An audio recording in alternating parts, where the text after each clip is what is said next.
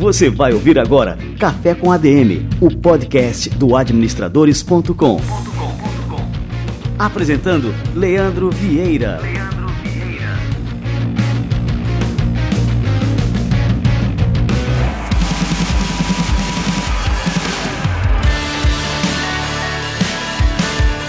E está no ar o Café com ADM número 95, Café com ADM, a sua dose de cafeína nos negócios. E estamos em contagem regressiva para o nosso episódio de número 100.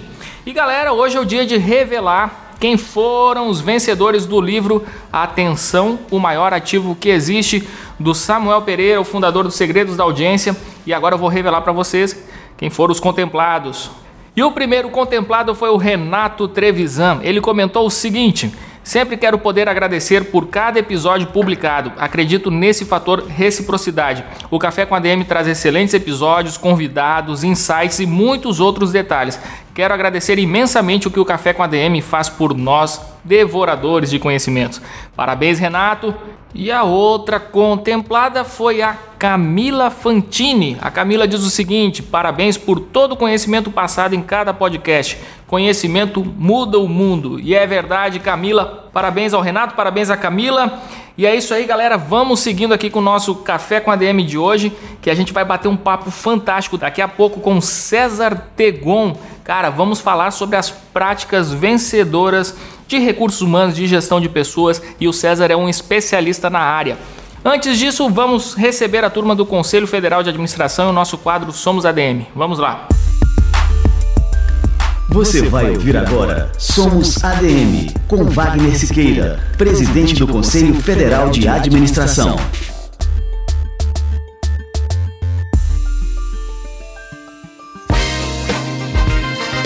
É preciso conter os déspotas administrativos, velha praga colonialista e patrimonialista da nossa história. Entulhe o escombro da resistente cultura estatal autoritária brasileira. Não há dúvida de que no Brasil o operador da política, o burocrata do poder, o agente político em geral, termina por se tornar antagonista do cidadão. O agente político, o burocrata no poder, é contrário ao cidadão o agente político, o burocrata do poder, é inimigo do cidadão comum, seja o Zé da Silva, seja o cidadão empresário. No Brasil, o burocrata tem uma visão burocrática, até mesmo da desburocratização. Seja reforma administrativa, modernização administrativa, desburocratização, cria-se logo um ministério para desburocratizar, para fazer a reforma. E a gente burocratiza até a, a desburocratização. E mais uma vez, sempre voltada para si mesma. Importantes os temas: pessoal, material, logística, suprimentos, OEM, etc. Mas jamais como servir para melhor o cidadão, melhor pessoal, melhor logística para servir o cidadão, mas certamente para garantir maiores privilégios às suas caixas de servidores donatários da burocracia pública. Falamos de castas nas Índias, mas aqui nós temos castas. Foco no cidadão. Sempre foco no cidadão. A gestão do Estado está aprisionada entre tantos paradoxos, tantas contradições, tantas disfunções, tantos, tantos conceitos e aplicações inadequadas dos verdadeiros papéis e funções essenciais dos nossos poderes institucionais que jogam na lata do lixo toda a formulação de Montesquieu sobre a organização do Estado democrático. Vivemos uma anarquia institucional. Eu diria melhor vivemos um baguncismo institucional no Brasil neste momento. É o anarquismo institucional em sua expressão mais deletéria. Temos um Supremo ou 11. Cada ministro é um Supremo próprio. O cidadão exige ser colocado no centro do debate político, respeitado como razão de ser da existência do Estado. Devemos olhar um transeunte, um passageiro, um pedestre na rua com o mesmo respeito que olhamos e tratamos um diplomata, um empresário, um grande médico. Somos todos iguais em direitos e obrigações. Não podemos nunca esquecer: o Estado politicamente é o indivíduo, o Estado é a pessoa humana. Pelo menos ele existe para servir.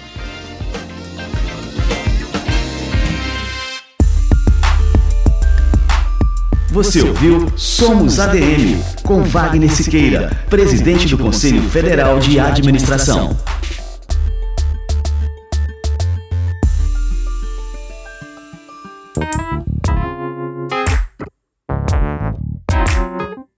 Maravilha! Olha só, e o quadro Somos ADM é fruto de uma parceria exclusiva entre o Conselho Federal de Administração e o administradores.com. Um orgulho enorme dessa parceria. Vamos nessa, galera. Vamos falar agora com essa fera, o César Tegon.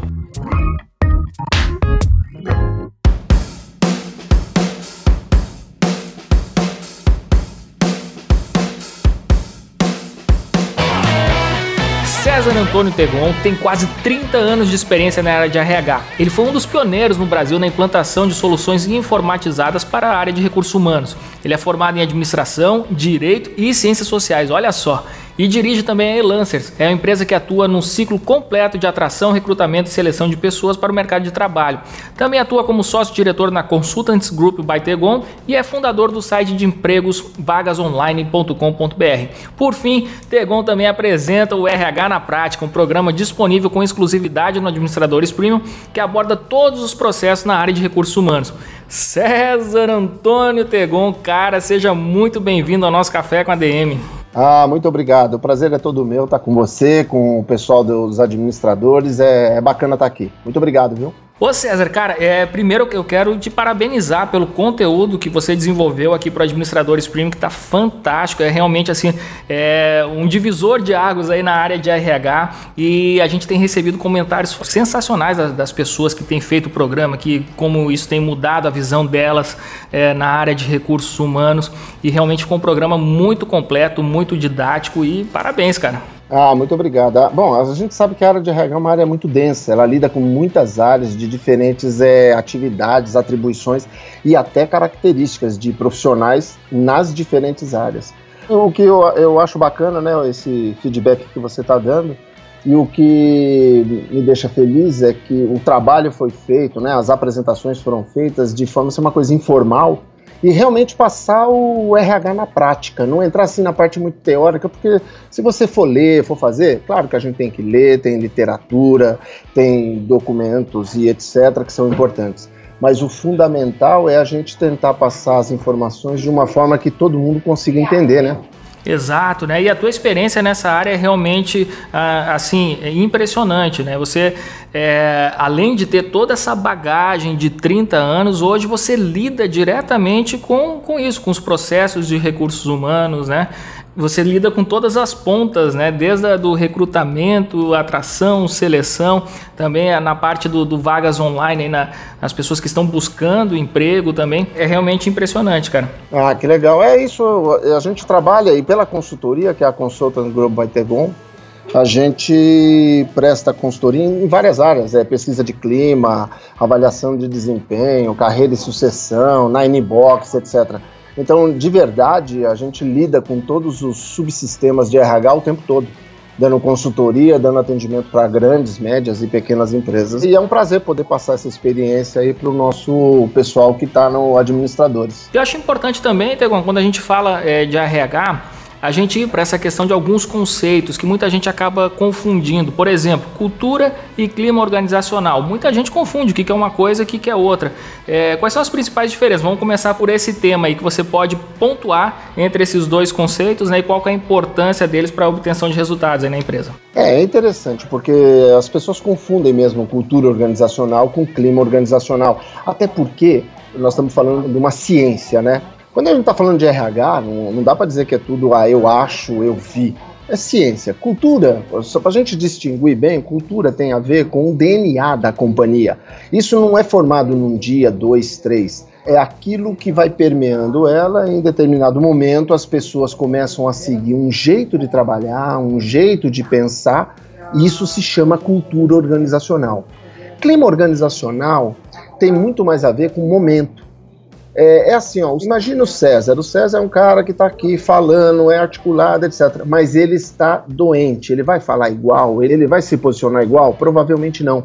Então é aquele momento que eu não estou legal. O clima é como se eu vou lá e tiro uma fotografia daquele momento e falo, puxa vida, é, vamos calibrar aqui os gestores, vamos calibrar aqui um pouco se a comunicação não está chegando de uma forma mais adequada. Você faz calibragens através de uma pesquisa de clima. A cultura ela pode se modificar, só que a cultura é uma coisa muito mais complexa de você modificar. Você precisa de tempo, precisa ir permeando e as pessoas entendendo que tem um novo caminho a seguir. Porque mudança de cultura é novo caminho. Né? É, é, é diferente de clima. Clima fui lá, bati um retrato, vejo se tem um plano de ação, se tem coisas que eu preciso arrumar, até porque a pesquisa de clima serve para alinhar a cultura organizacional, tá? A minha cultura organizacional, bato uma fotografia, vejo que tem desvio em relação à cultura, é aí que eu vou fazer meus planos de ação também. Legal, eu ia te perguntar justamente isso com relação, por exemplo, um clima é uma questão de momento, mas se esse momento perdura, isso pode acabar afetando a própria cultura da empresa. Vou dar alguns exemplos. Por exemplo, agora a gente está em, em, época, não, não estamos ainda na época da eleição, mas geralmente, quando tem um processo eleitoral, você tem diferentes opiniões dentro da empresa com relação à, à política. E, e, aí, muitas vezes, a, a empresa vira um um, um, palco de debates, de discussões acaloradas, enfim, e acaba que esse clima afeta os resultados da empresa e se a coisa perdura por muito tempo, é capaz de afetar a própria cultura da empresa. Você acha que isso é possível? É possível sim. O que você está falando é uma coisa interessante e é bacana da gente ouvir. Tem que tomar cuidado com algumas coisas. Eu vou te dizer o seguinte: eu conheço uma grande multinacional que ela, assim, não é que ela proibiu, ela orientou que seus funcionários parem de falar de crise.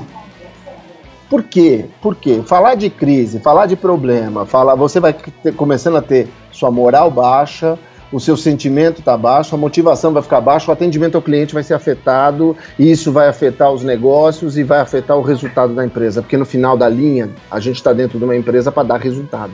Então, só para você ter uma ideia na importância do que você está dizendo, esse tipo de discussão, se não for até um pouco é organizada, né? Se, ah, não, deixa, vamos deixando, pode chegar um ponto de afetar sim a cultura. Porque aí todo mundo começa a ficar baixo astral, imagina o que acontece com a cultura. Daqui a um ano tá tudo esquisito. Então, assim, já vamos pontuar para o nosso ouvinte aqui que cuida bem agora. Deu o exemplo aqui das eleições. E, realmente, né, nessa época de eleições, o, o, bicho pega, cada um tem sua opinião, começam a brigar em Facebook e tudo mais, e isso acaba afetando os resultados, né? Foquem na, na produtividade, né? Exato. E agora indo para a área de recrutamento e seleção. Qual que é o fator chave? Vamos pegar assim, uma empresa grande, é muito fácil, uma empresa grande que é conhecida, tem uma marca e tal, atrair os melhores talentos. Agora para uma marca desconhecida, uma pequena ou média empresa, como é que eles podem fazer para realmente atrair os melhores candidatos? Qual que é o, o, princípio que a gente deve adotar ali na, no recrutamento e seleção para conseguir realmente atrair os melhores? É interessante essa pergunta, porque a primeira coisa é do pequeno e médio é não ter na mente que as pessoas precisam do emprego, porque você sabe que a pequena e média empresa ela tem um mindset diferente. Ela imagina assim, não, os caras é que estão precisando. E aí, se você parte de uma premissa errada mental, você vai fazer todo um processo errado. É assim, a matéria-prima para recrutamento e seleção é candidato. Então, eu tenho que investir seriamente na atração. Eu sou uma empresa pequena ou média, Bom, deixa eu gastar um tempo fazendo um plano, um plano de atração. Você vai dizer, puxa, mas a minha marca não é conhecida. Então, ponha a sua publicação de que tem interesse em pessoas em lugares que tenham circulação, universidades, faculdades, lugares de cursos importantes, eventos. Faça a sua marca aparecer e ser atrativa. E não parta do pressuposto de que eu pus uma vaga, as pessoas é que vão se candidatar porque elas estão precisando de emprego, porque o país está uma porcaria e, e assim, todo mundo está precisando de emprego. Mesmo num momento como esse, achar talento é muito difícil. E outra coisa, no momento como esse, a peneira fica mais pesada, fica mais complicada, porque você começa a ter comparações com coisas mais fortes, tá? Não é que as pessoas mudam. É assim, é, você vai na feira de manhã, você vai comprar muitas frutas boas. Se você for ao meio-dia, uma hora, você vai ter que escolher mais. Então, se você quer ter bons candidatos para os seus processos, pode ser pequena ou média empresa, faça o seu processo de atração, de recrutamento. Chama recrutamento e seleção porque recrutar é atrair, selecionar é escolher. Então faça a sua lição de casa. Às vezes a gente fala recrutamento e seleção e vai para o erro de, ah, bom, eu fiz o recrutamento e seleção. E eu pergunto, quanto tempo você investiu para atrair a matéria-prima que depois você vai minerar, vai peneirar e vai encontrar o seu principal candidato para ser o seu colaborador? Aí eles falam, não, eu não fiz nada, eu botei lá o anúncio. Ou faz aqueles anúncios padronizados, tudo igual, que não leva a nada. Quando você, pequena ou média empresa, for colocar uma vaga, coloque de forma atrativa, coloque atributos. Não adianta pôr padrão. Assim, ninguém investe muito nisso. Só que depois que a contrata errado, que no final é isso que a gente está falando aqui, né? Como é que eu atraio para me dar resultado? Aí vai dizer o seguinte: ah, agora eu quero treinar, quero tentar mudar a pessoa. É complicado. Aí você vai gastar numa hora que você podia ter feito um planejamento melhor. Eu queria ficar um pouquinho nesse assunto, Tegon. Agora eu estou me lembrando, você falando a questão de redigir de forma atraente a vaga, e eu não sei se você conhece, tem no Facebook uma comunidade chamada, uma página chamada Vagas Arrombadas. Você já é, viu isso aí, cara? Eu já vi. e rola assim, rolam absurdos. Eles tiram print dessa é, de vagas que divulgam por aí nos sites, né, e tudo mais. E realmente assim as empresas se passam, cara. Assim realmente é por exemplo, tem, tem coisas lá dizendo que a pessoa tem que trabalhar, tem que estar disposta a trabalhar 18 horas por dia e tudo mais. E você já viu? São coisas realmente absurdas, né? São, são assim, apesar da internet facilitar a gente colocar, fazer uma publicação, coisa que hoje, assim, se antigamente uma grande empresa anunciava num Estadão, numa folha, naquele caderno de emprego, custava muito caro. É, por outro lado, hoje ficou meio banalizado porque é a internet, mas mesmo na internet, quando uma empresa média ou pequena for fazer, anunciar uma vaga, não ponha padrão. Tenta colocar atributos que você fala o seguinte: eu estou atraindo alguém. Ó, uma vaga é como se fosse um produto. Esse produto tem que ser atrativo. Se o seu produto é igual a todos os produtos, então possivelmente eu vou numa empresa maior porque vai ter mais benefício, mais salário. Ou uma empresa média e pequena, o que, que ela tem de atributo? Pode ser proximidade, pode ser, porra, tem um chefe mais, é, mais bacana, pode ser que te, esteja mais perto da residência. Quer dizer, ache atributos e coloque na sua vaga, mesmo que seja um anúncio internet. Eu acho que um pouco de criatividade não tem tamanho de empresa que precise falar que, olha, a criatividade pode, serve para qualquer tamanho de empresa. Inclusive as grandes precisam fazer isso, viu? Agora, se muita gente, é isso, por isso que eu falei do vagas arrombadas, é, eles criam até anúncios criativos para suas vagas, mas acabam, assim, é, deixam transparecer que existe realmente um, um, uma lei de Gerson é, vigente ali naquela empresa. É, é, e... é, horrível, né? Horrível. Quer dizer, se você já começa passando isso, imagina o que, que você vai atrair, né? Sim. Isso tem a ver com o primeiro assunto que nós falamos, de cultura organizacional. Quer dizer, você olhando uma vaga dessa e olhando o jeito que está escrito, você já tem uma noção de qual é a cultura organizacional daquela empresa. Aí você fala assim: não, mas não é a cultura, foi o selecionador ou o recrutador que, que redigiu errado. Ok, cara, quem está vendo sua empresa, está vendo aquele produto, por isso que a área de RH é tão importante estar tá alinhada com a estratégia das empresas. Quando a gente fala de alinhamento entre RH e a estrutura da empresa, a cultura da empresa, tem a ver com isso, com atração, desenvolvimento e etc. Até nesse momento, faz muita diferença se você sabe a estratégia da empresa, sabe como ela funciona. O RH precisa estar muito alinhado a isso, porque senão passa uma cultura ruim. E às vezes a cultura é ruim mesmo, né? É, exato, né? E assim, só frisando aqui, eu lembro agora, você falando, eu tô lembrando do Peter Drucker em algum livro dele, ele fala justamente que essa, é, essa tarefa do recrutamento e da seleção, ela é primordial no sucesso de qualquer empresa, mas que muita gente acaba negligenciando e aí cometem erros terríveis, né? Recrutam a pessoa errada e isso aí acaba acarretando assim inúmeros prejuízos para aquela empresa, né? Enfim, contratar é caro, demitir é mais caro ainda, né? Isso. É, eu sempre aconselho nossos clientes o seguinte: contrate devagar, com calma e demita rápido. O que as empresas fazem é exatamente ao contrário. O gestor não tem muito tempo para fazer as entrevistas, faz tudo rapidinho. O RH demorou dois meses lá para achar três, três finalistas, mas o cara não quer, não tem tempo, não tem isso aqui. Aí ele não gasta tempo nessa hora e vai gastar tempo tendo que fazer o porco cantar depois. Porque ele, em vez de contratar o canário que precisava cantar, ele contrata o porco e o porco vai berrar. Você pode fazer um porco cantar? Pode, só que vai custar dinheiro e tempo pra caramba. Então é o seguinte, recrutar é importante. E é muito, é muito mais importante do que desenvolver e treinar, que é um tema importante. Mas imagina que se eu pudesse desenvolver e treinar as pessoas que já têm a aptidão para a função. Ou seja, em vez de eu ficar treinando pessoas naquilo que elas são fracas, são ruins, eu treino naquilo que elas já são boas, porque eu fiz um recrutamento perfeito. Então tem tudo a ver. O recrutamento é o início, é botar o cara para dentro da empresa. Faça isso bem feito, com calma. E agora indo pro, pro lado pessoal, realmente, assim, é, tem sido um desafio cada vez maior aumentar a, a, sua própria empregabilidade aqui no Brasil.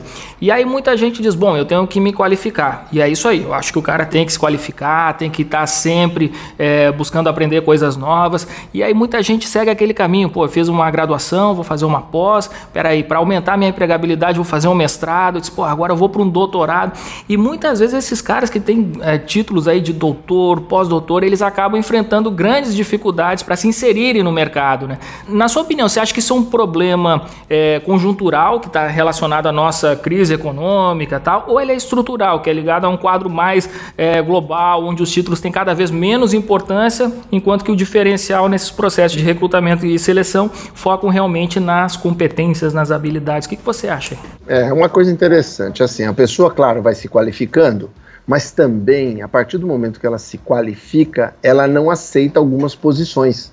É como se eu quisesse já entrar no exército sendo capitão, sendo tenente, sendo general. É, é claro, eu me qualifiquei, eu, tenho, eu, fiz lá, e eu acho que a, a qualificação é importante, mas saiba que títulos são importantes e muito importantes para você, para te dar conhecimento, para te diferenciar. Porque se eu tiver três candidatos iguais e você tem uma pós, isso te diferencia. Agora, se você não tiver o conhecimento, não tiver a habilidade, não tiver as competências, pouco importa o que você tem de título, porque título é perecível. O que você aprendeu há cinco anos atrás ou há dez anos atrás, quando você fez direito, ou quando você concluiu a administração, é a mesma lei que usa hoje? É a mesma filosofia que a gente usa hoje? Não é. Eu vou até dar um exemplo para você. É, a IBM nos Estados Unidos, que é uma marca mega forte, nós estamos falando de uma marca muito forte, você concorda comigo? Total. 20% das admissões não tem nível superior atualmente. Eles primeiro avaliam o que, que a pessoa pode levar de contribuição. Então o cara pode ser um autodidata. É, é claro que aqui no Brasil nós vamos chegar a isso. É, daqui a pouco, esses garotos que hoje nasceram e estão na internet, isso aqui, o cara aprendeu sozinho. Muitas das coisas que a gente vai ter, é claro que um doutorado, uma pós-graduação te qualifica, mas também, por outro lado, se você virar um estudante profissional, e isso às vezes acontece, né? O cara não afã de fazer isso, aquilo, vai estudando, vai entrando na faculdade, vai caminhando. Assim, você tem que fazer as coisas tudo a seu tempo. Eu até aconselho quem faz um, uma graduação que espere pelo menos dois anos para fazer uma pós ou qualquer para ele começar a entender, ele ter o raciocínio dele, os pensamentos dele. Senão ele vai fazendo no automático, quando você vai ver não sabe nada. E para ter teoria, você pode ter lendo livro, pode pesquisar na internet. Então, eu acho o seguinte: nós temos um problema sim da economia hoje. Vamos pontuar. Hoje o emprego está mais difícil, então você tem que se qualificar. É assim, ó. Quando você está procurando um emprego, você está se disponibilizando, certo? Mas quando a empresa está procurando alguém, ela está querendo resolver um problema. Você sabe o que eu sinto? É que as pessoas não entendem que para ser o candidato escolhido, ele tem que ser a solução para aquele requisitante, para aquele entrevistador. Então eu chego lá e falo assim: ah, tenho título isso, tenho título aquilo. A, a minha pergunta é: você explicou aonde você, você leu bem a vaga, entendeu o que estavam pedindo, e você, na hora que você tem seus títulos, tem sua formação, tem suas competências. Você foi encaixando isso durante a entrevista para mostrar o seguinte: eu sou o produto principal para essa sua vaga? Eu acho que os candidatos também têm uma lição de casa a fazer, tá? Eles precisam entender que eles têm que ser a solução para alguma coisa. Então, o meu título, eu posso falar: olha, inclusive eu fiz a pós-graduação e eu vi que na sua vaga você está pedindo tal e tal competência, e essa competência, já experimentei assim, essa, você vai mostrando que você tem conhecimento, competências e os títulos te ajudam nisso. Se você começar a trabalhar dessa forma, você se encaixa naquilo que estão pedindo. O que eu acho que as pessoas entram meio no automático, elas simplesmente é, se candidatam nas vagas, vão nas entrevistas e fazem entrevista como se, assim, por que, que você está indo numa entrevista, cara? Ó, o cara só está contratando ou vai contratar alguém que resolva o problema dele. Eu sou empresário. Eu sou louco para alguém vir me dar resposta de que vai resolver meu problema. E eu faço N entrevistas na consultoria e as pessoas ficam contando história. A história tem que estar tá ligada àquilo que eu estou buscando. Se você fizer isso, você tem uma chance maior. Porque é o seguinte, ó, você pode se candidatar na vaga e aí você, porra, tá concorrendo com muita gente. As suas graduações vão te habilitar a passar para a próxima fase. Agora, se você sentou para fazer uma entrevista, ou você tá já qualificado para alguma coisa. Não perca essa chance. E me diz uma coisa, além dessas habilidades que as empresas estão buscando, habilidades específicas né, em determinadas áreas, as empresas também têm procurado identificar nesses processos de seleção é, os candidatos que têm competências de inteligência emocional. Né? Então, ou seja, aquele candidato que for competitivo, mas não sabe trabalhar em equipe, ele inevitavelmente ele vai ser cortado desse processo. Né? Como é que você enxerga essa tendência? Né? Isso tem que se confirmar confirmado no nosso contexto brasileiro ou é mais uma coisa assim global que está chegando por aqui agora? É, na, na, realidade você tem razão. Quer dizer, a inteligência emocional sempre fez a diferença e faz realmente a diferença. Habilidades técnicas são importantes. Se você for um, um técnico especialista, você, assim, mesmo assim, você ainda vai ter que ter um, um certo grau de inteligência emocional menor. Mas o que acontece é que hoje é, com a interação entre áreas e com, até com é, a, a, o cross delas, acabam se confundindo. Uma função ela começa num lugar, termina mais ou menos em outra. Não está tudo muito blocado como era antigamente, né? Como a gente via no filme dos tempos modernos, cada um aperta um parafuso, então tá tudo bem. Eu aprendi a apertar o meu, dane-se o seu. Hoje não é bem assim. Hoje a gente tem um sincronismo, uma função invade a outra e a outra invade a outra e vai indo. Então, esse ponto de inteligência emocional é muito importante. Agora, nem todo mundo tem. O, o, importante também é você achar sua adequação. O que significa achar sua adequação? Quando você tiver. É, assim, não é, não é porque eu tenho doutorado e pós-doutorado, por exemplo, que eu vou ser um diretor ou um, um gerente. Talvez a minha aptidão pessoal seja para uma carreira técnica e eu estudei tudo isso porque é legal. Às vezes as pessoas confundem títulos com capacitação e aptidão, entendeu? O mais legal na sua vida é você fazer o que você gosta, porque você vai fazer bem feito, vai fazer motivado e no final você vai dar resultado. Para você, que é, o seu resultado é satisfação, e para o seu empregador, que o resultado dele é, porra, show me the money está me mostrando o resultado, está me mostrando que dei mais produtividade. É assim, a gente tem um pouco de confusão nessa área. Mas, claro, inteligência emocional é muito importante. É uma competência importante, sim. E ainda nessa área, César, eu queria saber de você, já que você tem é, realmente um expert no assunto.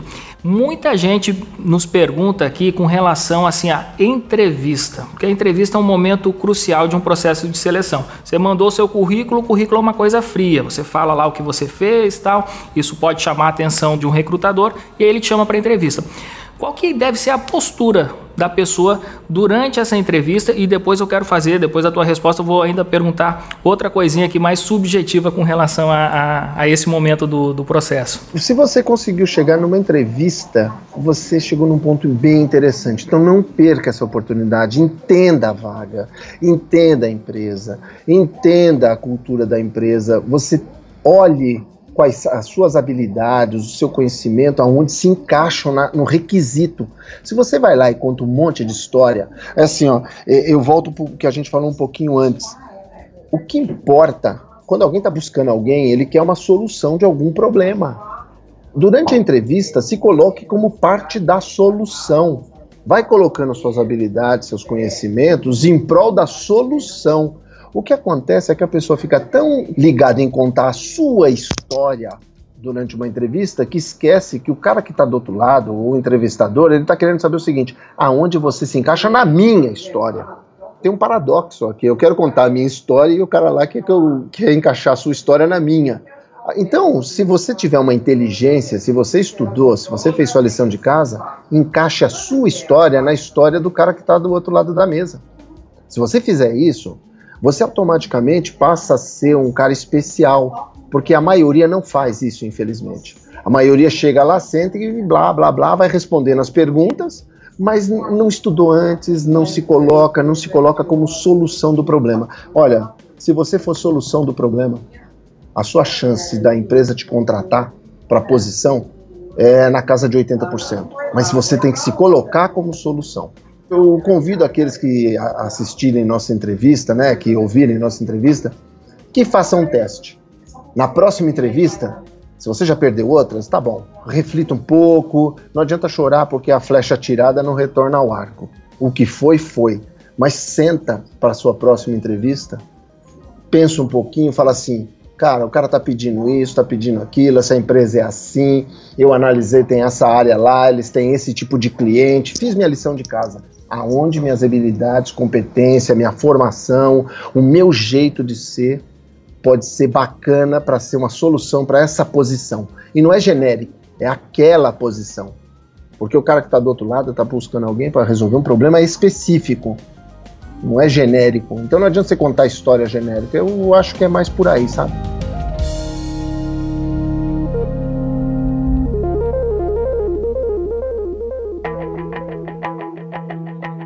Pergunta que eu ia te fazer com relação a, a, esse momento da entrevista, existem livros sobre isso, por exemplo, como que é o processo de seleção no Google, como que é o processo de seleção nas grandes empresas, e aí muitas pequenas e médias empresas acabam, os, os selecionadores ali da área de recursos humanos acabam é, vendo como são feitos esses processos e querem aplicar isso aí também nas suas pequenas e médias empresas. Então vem perguntas assim, se você fosse um animal, que animal você seria? Isso existe ainda no, nesses processos seletivos ou, ou já virou virou piada, cara. Não, infelizmente, cara, existe. É assim, são essas modinhas, né? A gente tem modinha de tudo. E aí você tem uma moda que é fazer essas perguntas idiotas e, e tentar descobrir, ah, eu seria um urso, eu seria uma águia, blá, blá, blá, blá, blá. Porque é o seguinte, o cara que está sentado do outro lado da cadeira, que é o selecionador, ele tem que também entender que para o requisitante dele, muitas vezes o RH ainda está nesse processo, você ainda não chegou no entrevistador que vai te contratar mesmo, o RH tem que entender que ele tem que dar a resposta para o requisitante dele. Alguém está pedindo para ele alguma coisa. Então, alguma dessas modinhas, dessas bobagens, só atrapalham e denigrem a nossa área. Recrutar e selecionar é uma ciência, não é uma brincadeira. Então, se o cara fez lá no Google, fez essas perguntas, aquele cara pode ser que ele leu uma teoria XPTO, que depois ninguém conta qual é a teoria, Aí alguém vem e só repete a piada. Você tá entendendo? Sabe o papagaio que repete, mas não sabe por quê? E a gente acaba fazendo isso. São essas modinhas. Eu, eu recomendo que, os, que o RH, é, também o profissional de RH, que é o recrutador, selecionador, quando ele for fazer qualquer coisa, se foque muito naquilo que foi o requisitante dele que pediu. Ele também está buscando alguém que resolva o problema para aquele requisitante, não é o problema dele. E não precisa fazer modinha, não recrutar e selecionar é uma coisa que exige ciência, atenção e bastante cuidado. Porque contratar errado custa caro mesmo. E ninguém demite a pessoa e fica todo mundo até uma hora que você vai lá e fala: agora não tem jeito. Agora isso custa caro, em geral demora entre 12 e 18 meses depois que você cometeu o erro, para você arrumar o erro. Então veja quanto que isso custa para uma empresa. É realmente é uma coisa que a gente tem que prestar atenção e tratar com carinho, com devido cuidado, né? Essa história de perguntar ah, que bicho você seria, cara, você acaba de repente perdendo um ótimo candidato porque você não gostou, que ele não disse que era um leão, que não. É, Enfim. É. Ô César, é, vamos falar agora é, sobre a questão agora também é, para a questão da redação da vaga. Você acha importante você descrever é, a questão bem formal do tipo de cargo, qual é a remuneração, quais são os benefícios, é, tudo isso, porque tem muita vaga que, que coloca isso lá, ó, os benefícios são esses, o salário é esse e tal, e aí é, joga a, a, vaga no ar. E outras empresas simplesmente botam salário a combinar. Qual que é a, a melhor estratégia? Bom, isso depende, né? Aí depende da organização. Se você é uma empresa que tem um salário bem competitivo, o salário, benefícios, etc., é uma coisa que atrai. Se você já é uma empresa menor, você tem que colocar outros atrativos. É a minha cultura, a empresa é informal, você aqui, porra, vai poder desenvolver suas habilidades. É assim, não, não tem uma fórmula muito feita. É claro que quanto mais informações você colocar, é, é melhor, porque assim, não adianta ter mil inscritos e também os caras não gostarem de. Vai, quando descobre a verdade, fala, pô, não gostei. Exato, você acaba perdendo o tempo também, né? O tempo do candidato o tempo. Você perdeu o tempo seu, do candidato, de todo mundo. Então, assim, minha ideia é seja o mais assertivo possível. Se salário não é seu grande atributo e você quer colocar, combinar, porque você também teve o cuidado de colocar outros atributos lá que atraiam as pessoas, bacana. Agora, se você fez uma vaga padrão zona e colocou a combinar e etc., só porque você tem um salário ruim, quando todo mundo descobrir qual é o seu salário, você não vai ficar com os melhores. A peneira vai acontecer também ao contrário. É verdade. Eu acho que depende muito de cada momento e de cada tamanho de empresa. Tá, e quando os caras colocam assim, é, pedem para a pessoa, para o candidato, é, descrever a sua pretensão salarial, o que, que o cara bota nisso aí? Tu não tem nem ideia de quanto é que a empresa pode pagar, se vai pedir acima, se vai pedir abaixo. E aí? Mas nessa hora é importante o cara ir na internet, fazer duas ou três ou quatro pesquisinhas e descobrir para o tamanho daquela empresa qual é o salário que normalmente é oferecido. Até para não pedir nem muito mais, nem muito menos, ele achar uma faixa. Porque às vezes a gente fala assim: ah, puxa, o cara tá pedindo assim, qual é a sua pretensão? Porra, cara, eu vendo que a empresa é média no ramo de metalurgia. Pô, já dei dois é, atributos para você. Se eu for no Google e colocar isso e colocar salário daquela função, não precisa ser muito inteligente, você já vai achar qual é a média de salário. E aí, se você a média for 2,500 ou for 4 e você colocar 7, você já sabe que você está fora. Então, eu, eu acho que, assim, é, use um pouquinho a inteligência e o fosfato e vai lá e trabalhe um pouco. Procurar emprego é um trabalho. O cara não, não é assim, ah, eu, botei, eu fui lá, me inscrevi na vaga e vou lá, vou ficar vendo sessão da tarde vou dormir. Seguinte, cara, trabalhe todo dia, todo dia vai ver a vaga, ver se ainda está aberta aquela vaga que você se inscreveu. As empresas em geral não dão feedback, é, não adianta, porque se não tiver informatizado é difícil mesmo. Mas não, assim, ah, não, eu me inscrevi em 10 vagas. Daqui uma semana você entra, só tem duas abertas, você já sabe, opa, então peraí, deixa eu continuar aqui meu trabalho. Se você está desempregado, faça da busca de emprego o seu trabalho. Ô César, e agora vamos lá, contratamos, fizemos o processo de seleção, tal, contratamos a, a, os novos funcionários e agora a gente tem que treinar e desenvolver essa turma. Como é que uma empresa deve estruturar um programa interno de treinamento e desenvolvimento que se ajuste ao mesmo tempo às necessidades do negócio e também às próprias capacidades né, dos funcionários? Depois que você colocou para dentro, claro, você tem a cultura da empresa, sabe aquilo que tem que ser feito, tem a, as atividades a serem realizadas, você de fato precisa verificar se a pessoa tem ou não tem os atributos, né? A pior coisa que você pode fazer para qualquer pessoa é exigir algo, que ela não pode te entregar. Por que, que ela não pode entregar? Ou porque ela não tem a capacidade, ou porque ela não tem o conhecimento. Então é importante que você tenha isso claro. É, é óbvio que tem várias ferramentas para você levantar é, o que a gente chama de levantamento de necessidade, treinamento e desenvolvimento. Pode ser através da avaliação de desempenho, pode ser através de uma observação, que você pediu uma atividade, a pessoa teve dificuldade, pode ser através de uma pergunta direta aos colaboradores, aquilo que eles acham que precisam se desenvolver.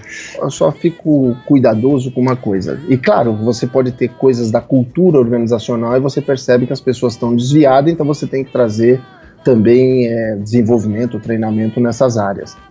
Mas o mais importante para as empresas, a meu ver, além de levantar, é não se focar só nas fraquezas. Porque, em geral, as empresas fazem todo esse levantamento e depois fica gastando dinheiro tentando fazer a pessoa que não é boa em alguma coisa fazer aquela coisa mais ou menos ou um pouco melhor. Tem hora que a gente precisa fazer isso, é uma realidade. Mas também busque é, as fortalezas das pessoas e invista em treinamento para melhorar o que ela já faz bem. Isso vai fazer uma grande diferença para a organização, porque em geral as empresas só gastam tempo e dinheiro fazendo as pessoas fazerem alguma coisa de forma medíocre que elas faziam muito mal. Isso aí faz todo sentido, né? Investir no ponto forte, né? Isso.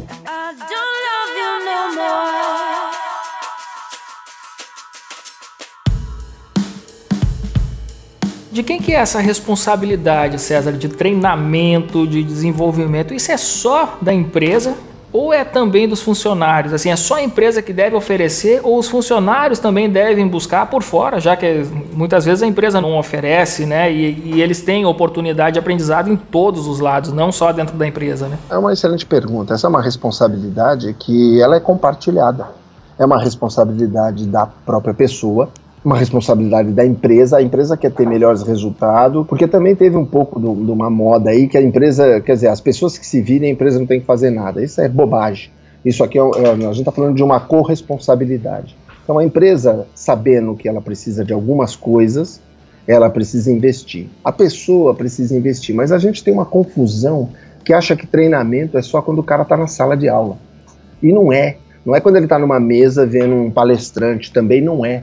Você pode se qualificar, se você quiser, é, fazendo um treinamento no YouTube, fazendo um treinamento online, fazendo um treinamento informal dentro da sua empresa. Assim, ó, puta, eu gostaria de crescer na minha posição. Porra, deixa eu ir falar com o melhor cara da minha empresa hoje. Você vai lá, conversa com aquele cara, escuta o que ele passa, escuta quais seriam as literaturas que você lê, volta com ele, discute. Isso não é um treinamento? Claro que é. Então, treinamento, às vezes a gente confunde que é tá dentro de uma sala e teve uma avaliação formal. O mundo não é mais assim. O mundo ele hoje está aberto, o mundo ele é muito mais é, dinâmico, menos formal. Então, claro, vamos ter os treinamentos tradicionais? Sim. É responsabilidade de quem? A empresa precisa dar alguns que interessam para elas, para o resultado dela, legal, bacana. Então, é responsabilidade da empresa? Sim, é.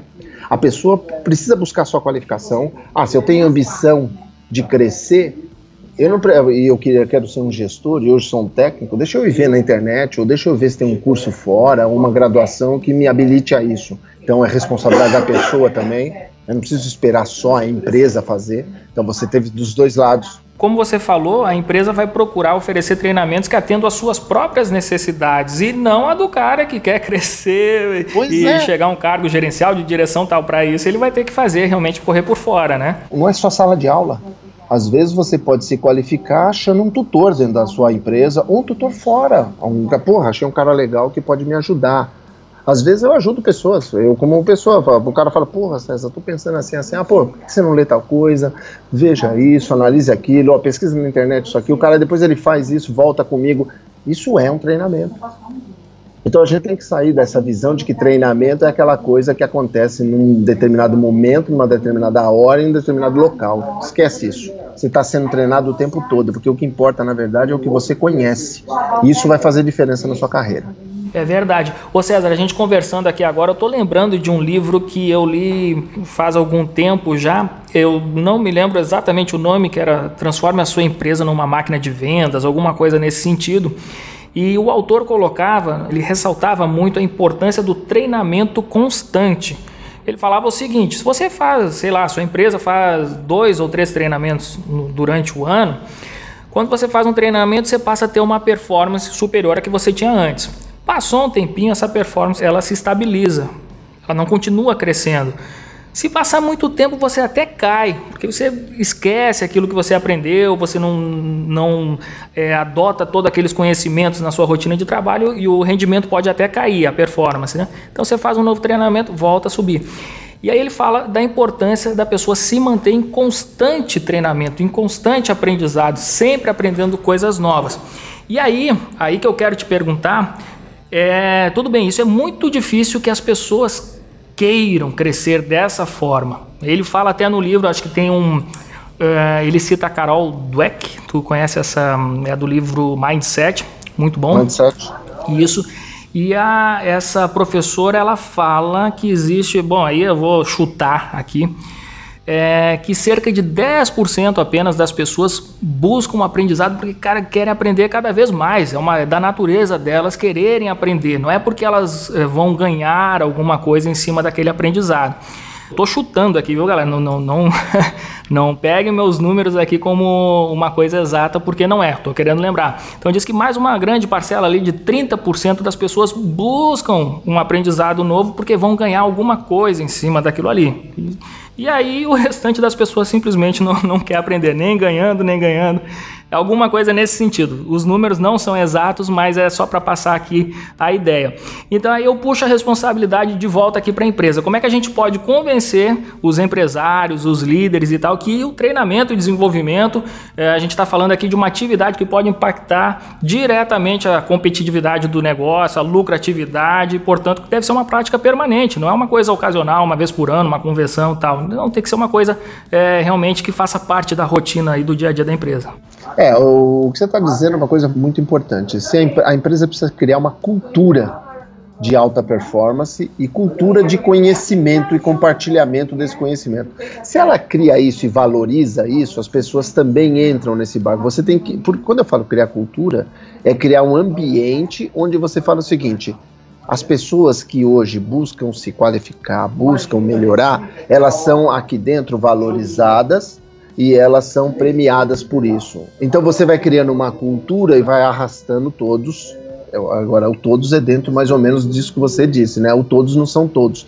Agora, se você tiver um bom recrutamento de seleção na sua empresa, talvez você aumente esses percentuais que você falou, porque aí você já está buscando pessoas, você, você, na hora da entrevista já vai falar, bom, e como é que você faz com o seu autoaprendizado? Como que você faz com o seu autoconhecimento? Você já vai checando para ver se a pessoa está afim de buscar conhecimento. Agora, claro, sempre vai ser uma responsabilidade. Se a empresa quer melhorar as pessoas, ela tem sim que investir em treinamento. E, e, e não, não, não, adianta achar que não, as pessoas elas fazem tudo sozinhas, elas deveriam fazer sozinhas, porque às vezes o cara fala assim, ah, ela deveria. Bom, todo mundo deveria cumprir a lei, todo mundo deveria andar dentro do limite de velocidade, todo mundo deveria fazer um monte de coisa. E a gente sabe que não é real. E, e se não é real, para a empresa interessa dar resultado, a empresa precisa se preocupar em prover, primeiro, faz isso através da cultura, e segundo, prover sim treinamentos que são importantes para a sua atividade e que vão melhorar a performance da sua atividade de determinadas áreas para ter melhor resultado. Mas é um tema complicado, viu?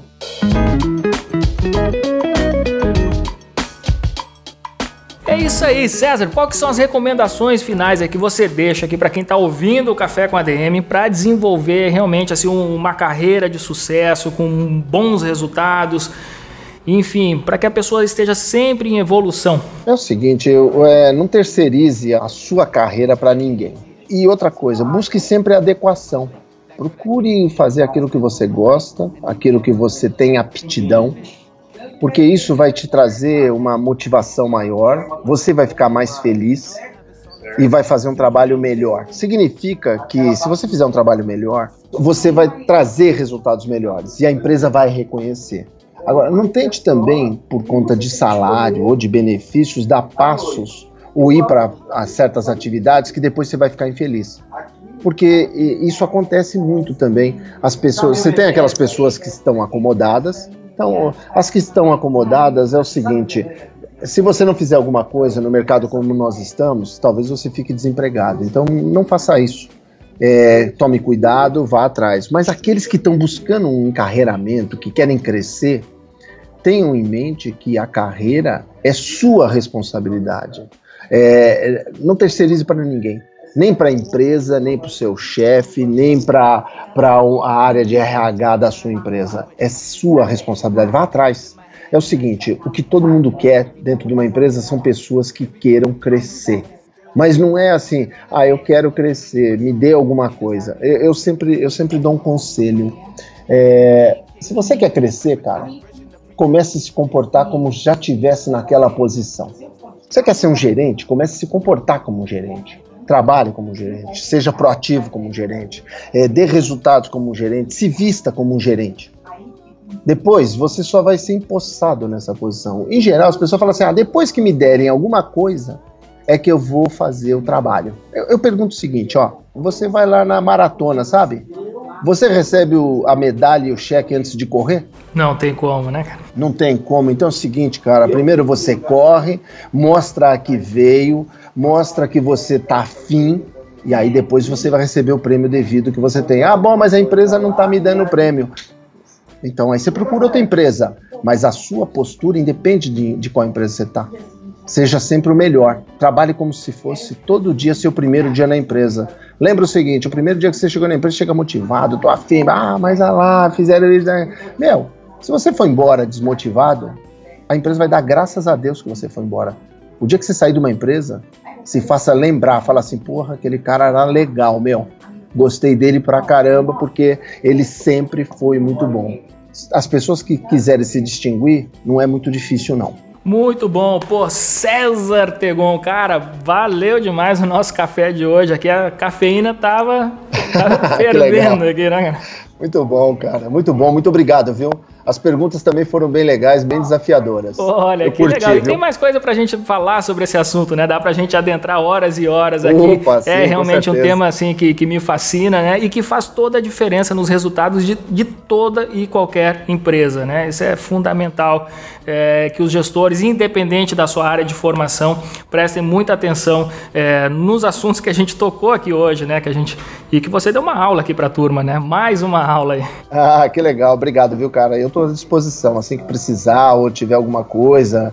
Estou sempre à disposição de vocês. Eu acho muito bacana o trabalho que vocês têm feito. Que legal. Valeu demais então, César. Um abraço. Para ti também. Um abraço. Tchau, tchau.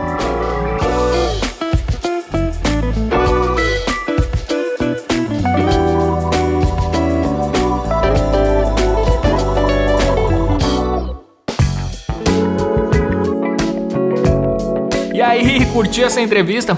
Eu curti demais. O César é fera, foi isso que eu disse aqui para vocês. A gente só trabalha, só traz aqui para esse podcast para administradores.com os melhores do Brasil. E o César é um desses caras aí, uma das grandes referências no Brasil na área de RH. Se você quiser aprender com o César mais sobre isso, se você quer aprender tudo sobre RH, você tem que conhecer o nosso programa que a gente desenvolveu aqui com o César, RH na prática, administrando pessoas. É um programa disponível no Administradores Premium que você pode acessar ou por uma assinatura mensal de 47 reais, ou então o equivalente a 37 reais por mês durante um ano, 12 vezes de 37. Entre administradores.com.br barra premium para fazer a sua inscrição e ter acesso a esse incrível programa RH na Prática com César Tegon.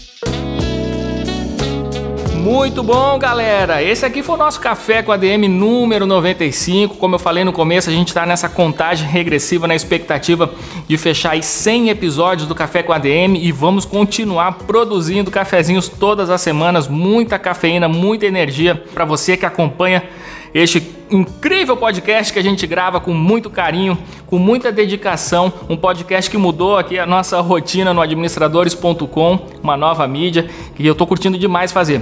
Na semana que vem a gente lança uma nova promoção. Vamos continuar espalhando conhecimento, sorteando livros aqui no Café com a DM. Então, no nosso episódio de número 96, eu vou anunciar a nossa próxima promoção que você poderá concorrer. Já vai deixando aí o seu comentário.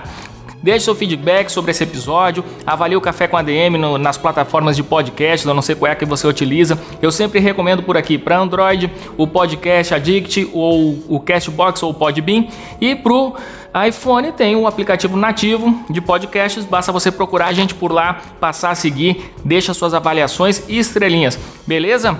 Semana que vem a gente volta com mais um episódio do Café com ADM, a sua dose de cafeína nos negócios. Até lá!